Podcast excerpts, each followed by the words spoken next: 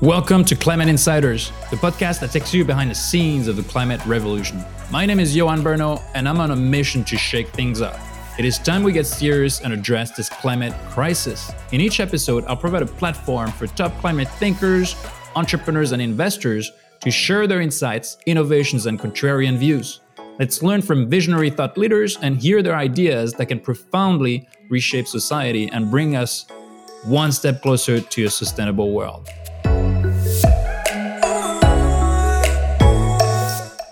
Today I'm receiving Vojtech Vosecky, one of Europe's top experts in circular economy and a rising content creator. We explore the circular economy and give practical examples of new business models that will lead to less trash and generate more cash. We explore examples of nations like Costa Rica that have cracked circularity at scale and whether bigger and richer nations can imitate them. Whether a shift to a full circularity is more likely to happen top down from states and governments pushing regulations or bottom up from communities, from you and I. We explored the vastly underestimated power of the creator economy, and the vital role that content creators on LinkedIn or Instagram have to play to diffuse transformative ideas and new business models. And finally, we riff on a new form of monetary value, inspiring others, as we believe inspiring masses is probably the main driver of impact, which is probably one of the best ways to solve this crisis and accrue vast monetary gains along the way. Let's go. Vojta, welcome to Climate Insiders. Thank you so much for having me. It's a pleasure to be here. All right. So, in one word, how would your best friend finish the sentence? Vojta is a circular economist. Fair enough. That would be probably yeah. If you ask me, if you ask my friends, they would probably say a lot of other things. You know, crazy, funny, good friend. Hopefully, your mom is probably has probably given up in uh, the uh, understanding of this whole thing, and she probably calls you crazy, like the rest of us. So, how do you help organizations and the whole spectrum of people go circular? I mean, it is a big term. It has a rise to you know fame and gone mainstream, but I don't think people really understand. So, what what are kind of the ranges of things to make them do it? I agree. I think, and that's the first thing uh, what to do. You know, when it comes to circular economy, I don't think we talk enough about it uh, here in Europe or anywhere around the world. People focus a lot on climate, and but I think if you ask them, the first thing that comes to their mind is renewable energy, like you know mm-hmm. electric cars or solar panels, and I think that's extremely important. But what I like to say, it's this is just like one side of the coin you know what we need to do if we are serious about carbon neutrality the other half of the coin is all the resources all the stuff all the waste that is created by the way we live and um, this is today the linear economy you know the world where we live in today where we take stuff off the ground we we make things out of them and then we waste them and both problems you know living off fossil fuels and wasting pretty much everything you see around ourselves, I think are the main challenges. I'm trying to tackle the other one. Uh, the circular economy is the solution, and I'm, I think you know I do several ways. A lot of people know me from LinkedIn I create a lot of content. I talk about, you know, why do I think this is important? Why do I think you should be interested in? Like, what are the challenges? What are the opportunities? What are the solutions? And that's, um, people say, like the top of the funnel um, way to reach as many people as possible. But then, you know, everyone needs to uh, make a living somehow.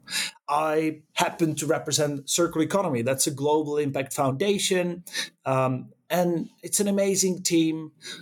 They're sitting in Amsterdam uh, and they've been working with 100 of corporates, 50 cities and regions, and even nations on, you know, understanding where they are, what should be their vision, and how to get there when it comes to circular economy. So this this is the world that I come from. You know, a lot of consultancy, advocacy, and so forth. And so I wanted to plant a seed and to make it very visual for everyone listening is uh, this idea of linear. You know, think about uh, you, you spoke extensively about this, right? At the largest landfill in Indonesia, they receive 8,000 tons of waste dumped daily by 1200 trucks but even if you zoom closer to us all the shit that we've been using ever since we were born you know from the since the 80s and it kind of struck me i was watching an old movie from the 80s i mean not that old uh, and you see tv sets dvd not even dvd players back then but you know the the ancestry of the laptop the minitel uh, the where has this whole thing gone right? Has it been incinerated sort of end of life boom blown up in fire or landfilled?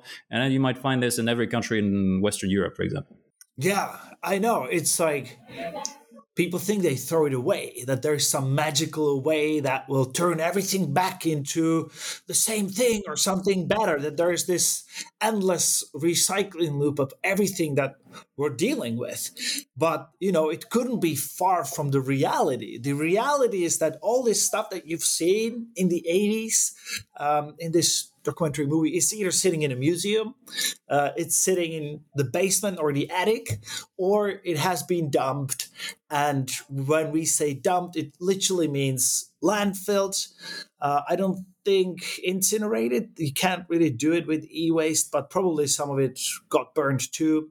Some of it was shipped to other parts of the world where it was uh, downcycled. So I wouldn't even say recycled, but you know maybe some rare metals like copper were extracted after it was burned out openly, and uh, that's the faith of pretty much everything you see around ourselves. It's not just old televisions and and um, equipment from the 80s it's your clothes clothes it's chair you're sitting on furniture. you know it's it's yeah, buildings absolutely. we're surrounded you know like everything becomes waste waste. So the problem is clear right? So everyone can feel it around them. Now let's talk about the solutions. And this is what you're a big representative of this. And you're saying that there are you know six examples of great business models that could make a lot more money by going sustainable and could scale.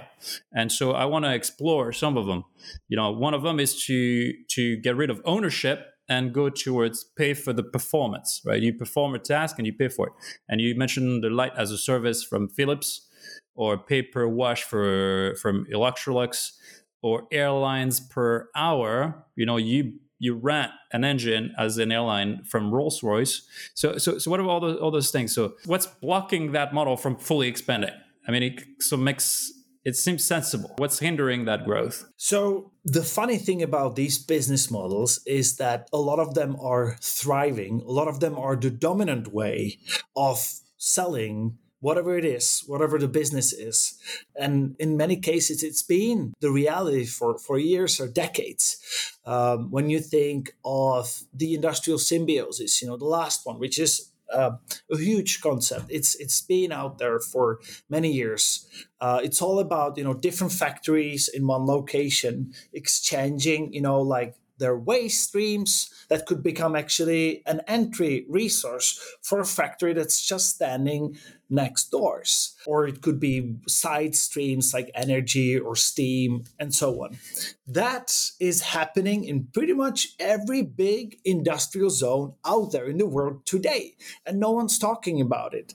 Uh, but it's just so powerful and there's so much money and so many emissions to save that it's um, it's pretty much daily reality uh, and it doesn't only get pushed by regulation whereas when it comes to the first one, like you said, the access over ownership, um, you know, that in a nutshell means, you know, you don't need to own a car to get from A to B. Car typically in Europe is parked 93% of the time that we own it. A drill is used for five minutes of its entire lifetime, and then it's just sitting in our basement. So um, we don't need to own these things to utilize them. That means, you know, we need access, not ownership. It's been a lot more challenging, I'll admit, uh, especially when it comes to the business to consumer market. So uh, anything that's kind of, you know, trying to disrupt the traditional way of selling uh, and ownership from a business to a consumer has been very hard to scale and very hard to take off for various reasons. I think one of the main ones today I see is the cost. A lot of people make those calculations and they realize it's actually still cheaper to buy things and to own them. Like if you want to use the washing machine for five years and you need to wash every day if you have small kids like me then you know it will cost you a lot more just to have access to it. But yeah it really depends on what kind of a business model you have in mind. You're saying though and, and you, you were saying that the retail has only, only so much leverage right in that conversation. But the producer the manufacturer so if you take the washing machine for example that bosch you know uh, can push a new model in their own you know sales channels and they can turn that into reuse kind of cycles instead of or pay per use or lease for a couple of months a couple of years instead of pushing in commercial channels that just uh, you know pressurize the people to buy long term so do, do, what's what's blocking here? Is it the fact that they're not incentivized yet you know there's no there's no pressure from the governments or the regulatory side or is it because they just don't get it? They need a bit more you know advocacy at the executive level? Or is it because it is vastly more profitable to proceed business as usual? Yeah it's uh, there's a lot to unpack here but great questions Johan. Um, first you know in some industries especially the business to business, renting instead of selling has been the bottom line. You know, like mm-hmm. a lot of people don't know it, but when you fly, that airline company that owns the plane doesn't own the engines in many cases. They are they are paying for a mile that the plane is flying to Rolls-Royce for example that maintains them fixes them when something is broken. And that way everyone is incentivized in different ways you know. The same thing goes for airport in Amsterdam Schiphol. They don't own the lights and that's a big facility, you know, with many, many different lights. They don't own them; they just have access to them. They only pay when they shine the light. Um, th- the point here is that you know I hear a lot of criticism about you know circular business models and that it doesn't work. It works. It depends on the context. And when we go back to the consumer side of things, the retail side of things, and let's say like the daily appliances, um, there's still a huge potential. And the washing machines are a good example because I live in Sweden, right? Uh, and what's very common over here is that you you have your apartment buildings, and at, at the bottom floor there is a washing room, and there are washing machines from Electrolux that maybe are bought, you know, and, and you're actually you know like you're paying with your rent to to cover those costs. But those machines are super high tech. You don't have to have one at home. You book your time when you need to wash. And there's also a drying machine a drying room. So it doesn't destroy your clothes as much as as a cheap one that is not maybe so uh, good. And of course you don't need to handle maintenance. If it breaks they come they fix it. So and this is common in a country where you wouldn't expect it, right? In a country that has a huge footprint when it comes to consumption. And even here, this is an existing and thriving circular economy business model that not a lot of people even realize it's out there. However, it's tricky, especially if you come to a company today, and we do that a lot, and your task to develop a vision and, and a circular strategy forward. It comes down to how do you sell your stuff differently. But actually, in order to do that, you have to design your stuff differently. You need to reinvent the way that, that what you're doing, how you're doing it. Because if you want to rent instead of sell. You probably don't want to fix it all the time. You probably want to design something that's high performing and long lasting that doesn't need a lot of maintenance. That means you might have to redo this, the way that you've been doing. You need to go back to your designers. You need to talk to your business developers and sales team and say, look, guys, we're going to actually get paid differently from here on and we're going to start seeing our revenue change radically. So it's it's a major shift. It's a major change and it, it's a lot to take in and that's why I, I also believe on a company side it's been rather slow. But the good thing is everyone's looking at it and everyone's experimenting with it. So an, another example that you took in a circular world that struck the, the right chord with me is to extend the product value. And you take the example of ikea which instead of selling a sofa at 600 euros can turn that sofa into four times cycles of 1100 euros. And so, what does it look like? They sell it once and then they take it back, resell to a new owner, and then take it back, refurbish it, putting on a new cover, and then again take, take it back and then recycle it into a whole new, new or upcycle into a new whole new product. So IKEA seems to to get it. Is it because the the leadership has just has seized that opportunity, or you think it's just a wave that's going to wash over in every single sector and then become the norm and become super mainstream in the next five to ten years? I think Nordic companies have been kind of front running uh, when it comes to this for various reasons. But like the climate leadership here and the awareness between the general society is high.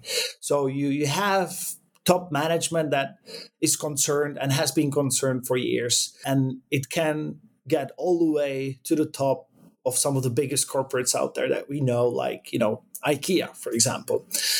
For the biggest ones, it's also pure logic. You know, they're like, where do we get our stuff? Like, how do we provide value to 10 billion people in the next 30 years? When we know we're running out of stuff, when we know that, you know, this is a finite planet and we see the negative impact that our business activities, our competitor activities are having on the planet right now. So it's also i would say like a midterm longer term strategy how to stay relevant and how to close the loop not only to do good for the environment but to maintain same prices you know like it's pretty volatile these days you know you don't know how much aluminium or steel or, or cotton will cost in a year from here on and the prices have been fluctuating a lot so if you don't want to depend on on these factors that will get disrupted more with extreme weather events, with climate change, with wars, with migration. Maybe it's better just to make sure that you get your stuff back. You make new things out of that, and you don't have to go through all kinds of middlemen and the supply chain that is vulnerable. Now, I often like to zoom out and look at it from a first principle angle. You know, if you look at the full society, the way it's constructed, it's a pyramid where at the bottom is you and I, you know, the retail consumer. At the very top is governments that can enforce new regulations. And in the middle is those comp- companies, organizations that are, let's face it, not properly incentivized to drastically dis- disrupt themselves. So are you more a believer of the top down, you know, the governments that will wake up? You know, you're saying you're taking the example of the Nordics, but we are seeing that at, you know, with Costa Rica, which completely flipped its side into a, a green, an entire green economy, you know, in so many ways. Uh, Bhutan, you have multiple examples, but those are small countries. And so do you believe more in the top down, suddenly, you know, head of states waking up or the bottom up? Creating a movement from the bottom and then which will create a bit of virality. And we're going to talk about content creation on how to do this, but more top down or bottom up? I believe in both. And I know I'm not being really helpful right now. You know, like um, we need both, and both is happening, and both uh, is having an impact. And I would put it this way it's never been worse when it comes to climate, but I've never seen more happening around me bottom up and top down. And it gives me a lot of hope. You know, a lot of people ask me, like, how do you deal with all this? You know, how do you stay positive? How do you, what gives you hope? And, and this gives me hope to see, you know, like everyone's trying to do their part. It's not easy. I think I'm not a big fan of blaming consumers, you know, as like, okay, it's your fault, Johan, because you just took a cab that's powered by diesel. You know, like sometimes as consumers, we only have a bad or worse choice. We still need to eat, we need to drink, we need to heat up our homes, and we rely on systems that we have no influence over. And of course, there's this theory that if everyone in Paris woke up right now and decided to change their energy provider uh, to a renewable one, like that would uh, create so much pressure on the energy provider companies that they would have to change. And it's just happening on a much, much, much, much lower scale. Um, and I think it's also convenient for the big companies to say, look, I mean, it's not our fault if our customers use our products in a way they shouldn't. It's not our fault if uh, our customers throw away that t-shirt in a bin where it shouldn't go. It's not our fault that if you drink the bottle you, and it ends up in the ocean. But I, I think that's wrong. I think it is your fault. You have to be responsible for what you're putting out there. uh, not only you know in the extended way that we're used to it in Europe, where you just you pay uh, for someone to handle that waste and you don't really care what happens with it. I think we need to go beyond that and talk about full producer responsibility. That has to come from the top. It will create a lot more pressure eh, on the middle uh, and it will alleviate all that guilty feeling that I think it's crushing for us, the the bottom, the individuals. Because I will, of course, I believe in the individual, but not in a way, you know, where you would make impact with your wallet. You know, you can only do as much with the money that you have, you own, in which bank you have it, and so on. Um, you can do a lot more as uh, an employee, as a founder, as an innovator, as a community member, as a voter, as an activist, as a citizen. You know, we have to stop seeing ourselves as consumers. Uh, and if we, everyone sees ourselves as someone who can be the change, who can actually make radical impact that can affect millions and billions with something amazing, I think, yeah, in that case, I would definitely put my cards that the change will come from the bottom. But right now, it has to come from both ends. Right, and quickly, sort of touching on Costa Rica. Costa Rica had a bit of a uh, you know aha moment where they managed to operate that full transition by banning illegal logging, subsidizing land conservation, investing in the ecotourism industry. You have national parks everywhere. And they spend the army funds on education and environment.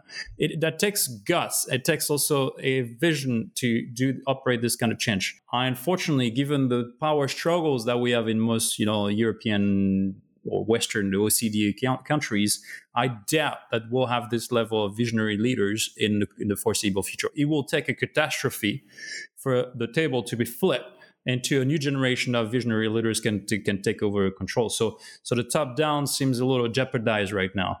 Um, yeah. Now, so let's talk about the other one, right? So the bottom up, and I'm also a fervent proponent of that because people just get it. And there's an army of us. You know, we're not hundreds; we're in the hundreds of thousands, potentially millions of people that just really want to do something. They want to align themselves with their values. They see that something is, you know, the t- ticking time bomb is is going. And so, one way to orchestrate that movement is through diffusing important ideas. One of the ways to do that is to do content you know on social media. It's a megaphone basically and i found that to be extremely uh, helpful. I wanted to speak about you because you've done that uh, quite well and you're actually transitioning in that sphere even more in the you know uh, you know the, the shortcoming future. Do you want to speak about this? And how first of all how do you how did you find that to be the right channel for you? And what do you intend to do more in the future to diffuse important yeah. ideas yeah, I would love to talk about it, Johan. So it's been a journey, I'll admit. If you asked me a couple of years ago that, you know, I would have next to 70,000 followers on LinkedIn, that I would be a LinkedIn top green voice in Europe, I would never, never believe you. I wouldn't even know that something like this is possible. But I think it all started when I was moving to Sweden. I come from Prague, from Czech Republic originally. You know, my wife is Swedish. We lived in Prague and then, you know, four years ago, we decided to move to Sweden. And it was difficult for me. In in and I'll explain because I was like, okay, well, now in Czech, in Prague, I'm you know a, a, big fish in a small lake when it comes to circular economy. It's it's a tiny country. And back then, you know, not a lot of people were looking into it. Whereas in Sweden, in the Nordics, no one has probably heard about me. So what do I do? I'll start creating content on LinkedIn because I saw a gap. I saw a gap in the way that people were using LinkedIn back then. You know, I realized it, it wasn't anymore about hiring. I realized, you know, it's it's a social media as any other. It's about inspiring, educating. It's about um, sharing. It's about emotions as well. And frankly, not a lot of people care if I post a picture of someone shaking hands at some kind of a conference, you know, like that. That that was the way that LinkedIn was to me four years ago. And I was like, why don't I just like start talking about things that are going on in my head, things that I believe that others should believe in, things that inspire me and could inspire others. And then it, you know, it took two, three years to find that voice, find a way how to write. And yeah, it brought me all the way here, maybe even to your podcast today. So it's it's been a it's been a great ride. but it's not over yet. It is not over. So we're going to speak about this. But how do you turn into an audience, which is kind of fickle? I mean, beyond the vanity numbers of number of followers or likes, or how does that turn into real movement? How do you translate it into real impact? Look, I haven't figured it out yet, but I think uh, this is ultimately if you want to be a creator on LinkedIn and about some causes that you care about, you should be creating a movement. You should you shouldn't be aiming to create, you know, mass of followers who don't, you know, really care. They just kind of you know give you like here and there but look everyone can do what they want there. But uh, if you ask me i would love to create a, a, more you know tighter but still a big community and provide as much as value as possible to to make other circular economists you know because i call myself as one. And i think a lot of people are interested like how do i get into this? How do i become a circular economist how do i turn a company to be how do i change my workplace or my community or my city to be more circular? And that's ultimately that the community of people i want to be serving with my content. And i think it comes with two things. One is create that content but second be clear and specific like who is it for or be clear about like why are you doing this you know because you know if you don't tell people that you're up for business or that you know that it's you specifically that i'm doing it for or because of uh, you're missing out on a big opportunity, I believe. So there's value in itself in interconnectedness, right? Creating a community that I'm, you know, profoundly agreeing with you. You helping diffuse important ideas, and that alone can trigger, you know, the sort of butterfly effect that we need, right? Have you thought of a, a business model? Do you think there is a business model of turning those this audience into something that conveys to the rest, the stages of the rest of the pyramid, to corporates, to governments, to policy, to all this. Have you have, have you considered the intricacies of all this? The, you know, you know, the responsibility that is car- carrying by this community, or it's simply it's much a shorter game than that. It's just uh, people consuming and buying your content and then trying to activate some kind of change in their own life? I would say it's maybe towards the second thing. You know, okay. I'm, I'm when you say have you considered a business model, like what do you mean? Like in from my own business model of doing this or something more fuzzy? Yeah, so it's it's it's uh, we can brainstorm about this, but the same way that we anticipate when you know startups pitch to VCs that kind of crisp vision of this is how it's going to turn out in five years, ten years, fifteen years, so that we dominate the space and create value. I think there are new business models emerging with this kind of audiences, right? And you see those enormous YouTubers that have turned into uh, you know monster companies, like huge organizations, and selling all sorts of products. I think we can leverage that in the climate or the circular economy space where your organization can diffuse you're rewarded for diffusing very important ideas that are germinating that are really spraying oh, across yeah. society and because you're taking society in a different direction there's more value being created along the way and so starting with the end game right the the why which is we need to get there where it's no longer, for example, perpetual economic growth as the number indicator of success. It is knowledge growth or it is uh, interconnectedness. And that's kind of reverse engineering to today and saying, well, maybe communities, it is the number one vehicle to communicate those ideas. And then the communicates will head into a sort of viral loop because it is very important and transformative ideas here that we're trying to communicate. And they will, the network effect is when each node of the network provides more value to the network. You know, maybe the number one thing that we should do is build more communities. Yeah, I'm, I'm with you. And uh, thanks for explaining. It's really interesting to just like listen to your flow. Yes, um, I believe in this a lot. I mean, it's uh, it's called creator economy you know, there are people on social media today, uh, and it doesn't have to be these fun influencers, but it, people who actually have amazing careers and a, a lot to share that have found a great way to turn that into movement into community and that have created amazing products and services that have made them rich. But that's not the end game. The end game is you know those people are usually powered by strong mission like i want to empower 1 million solopreneurs, let's say. That, that's one of my favorite creators out there, Justin Welsh. I mean, I've read pretty much every single of his newsletters, and he inspired me to do something similar. Coming back to your question, yes, I'm, I'm really focusing on this a lot right now. I want to be a circular economy creator. I think I am, but um, I'm just getting started. So there's a lot in the pipeline I have in mind, uh, where exactly like you said, I would love to find a way to provide more and even deeper content, something a lot more in, intrinsic and valuable than just a post LinkedIn to reach many many people because you know like over the last one year i think my posts have been seen by 40 million people Wow. So next year it could be next year it could be 80. And if you find a way to provide them with um, something on top of your LinkedIn post. It could be a newsletter, it could be other products and services that are pretty common in the creative economy.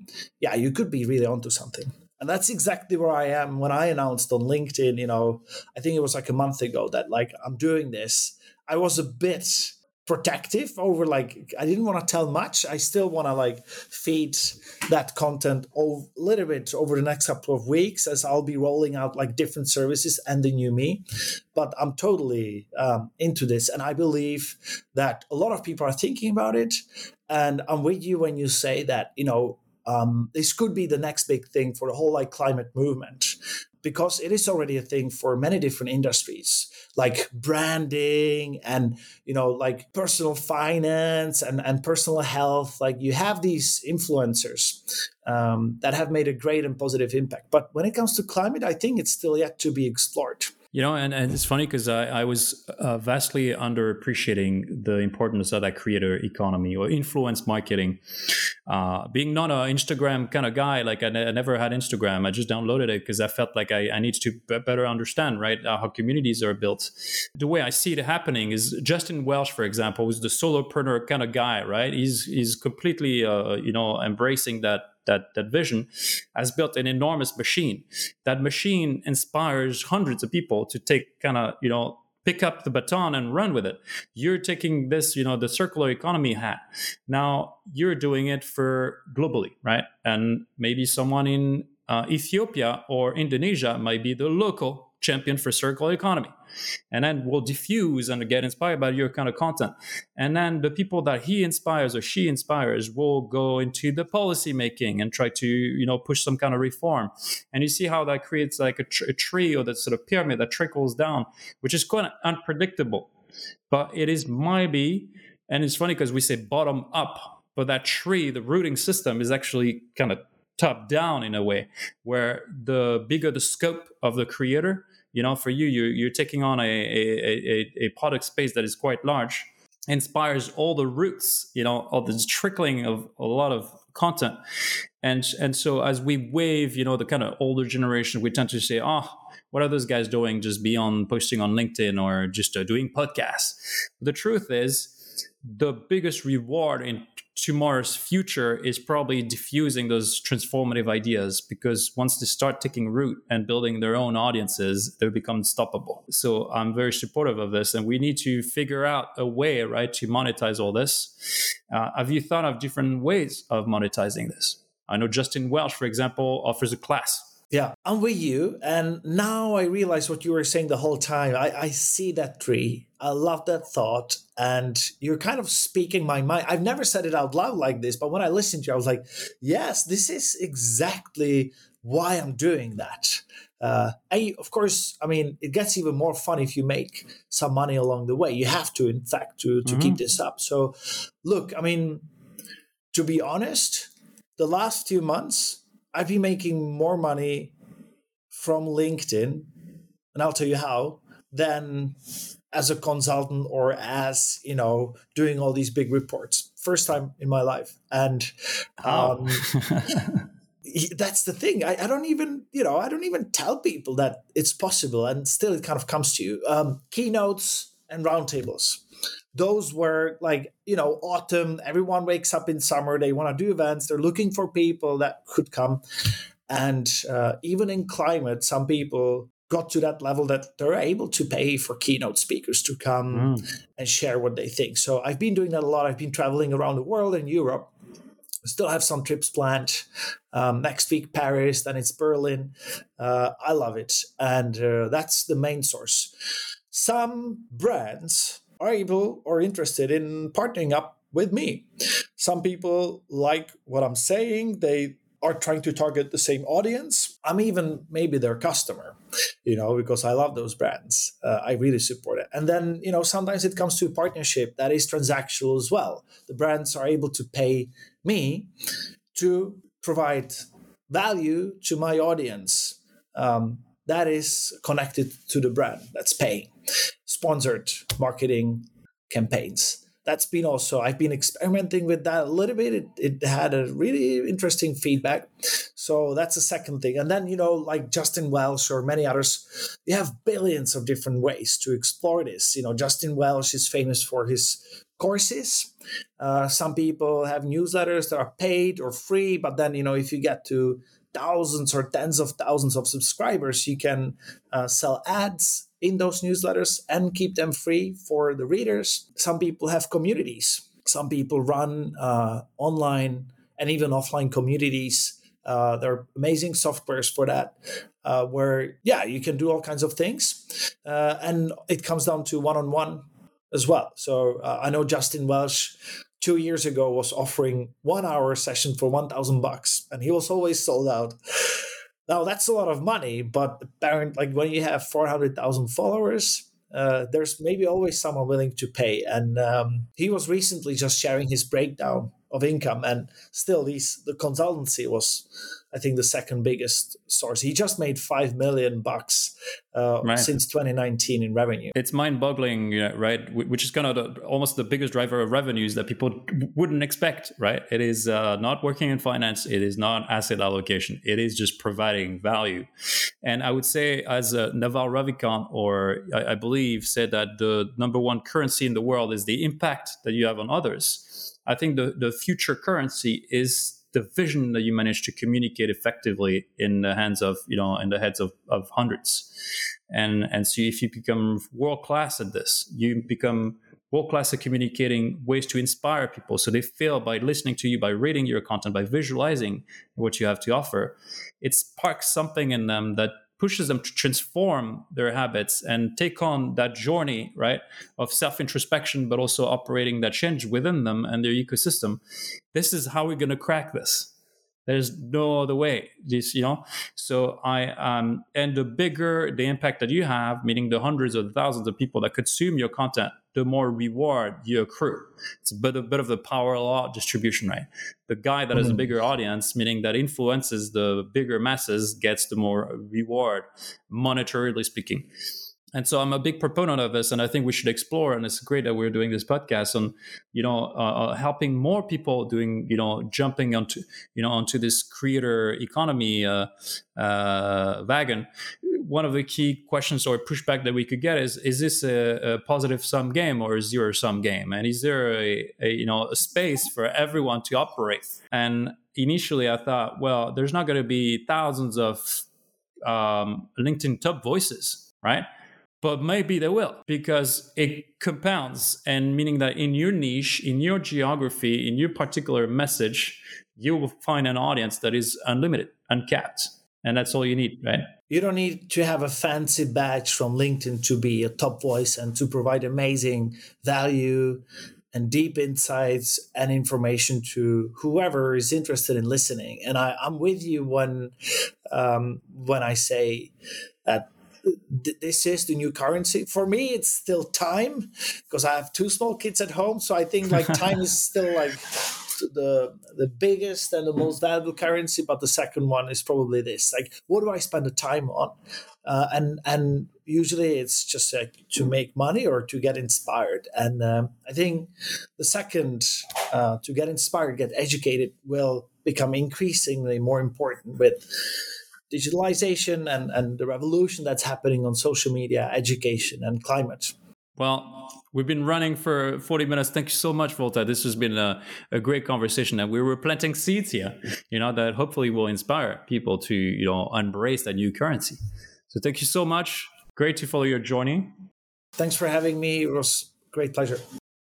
And to all of you guys, thanks again for tuning in. If you haven't already, sign up for my weekly newsletter. Along with receiving updates about each new episode, you will also get one actionable insight every Saturday to boost your career, fund, or startup. My newsletter is value packed, authentic, and full of unique insights. This newsletter is also the best way to join our growing community of climate investors. We found that building a community is probably the ultimate force multiplier, and it gives us the momentum we need to create profound change. Let's share and collaborate. I'm just here to empower you to get started and set you on a path to success so our collective ideas can flourish and expand. Come join us to drive huge impacts.